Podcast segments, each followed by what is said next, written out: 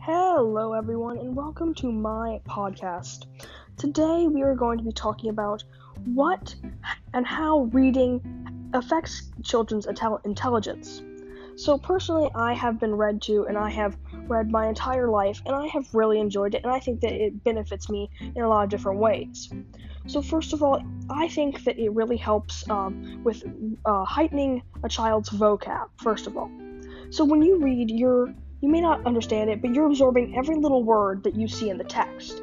And later on, you're going to use those words. And that's why I think that reading is a huge part in uh, developing a child's vocab and making it uh, a strong vocab. Second, I think reading also like influences uh, wanting to learn about other things. Uh, I think this because reading is just something for kids to enjoy, and it makes it so you kind of start to enjoy learning. Because when you enjoy reading, you start to enjoy reading class, and then you start to enjoy your other classes.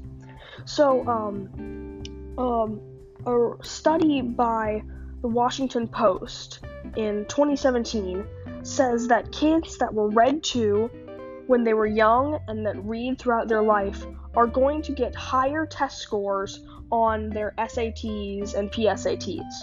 So that really shows how reading is a huge part of children's development. And it shows how you if you read as a child you are going to go to great things. So a more personal i my dad read to me before bed until i was seven years old and when i was five years old i could already read harry potter books so it's just and it and ever since reading has been an enjoyment of mine so one thing i really want to do is just tell parents don't make reading a chore for your kids. Let them enjoy it and let them want to actually do it. So, yeah, and thank you for listening to my podcast.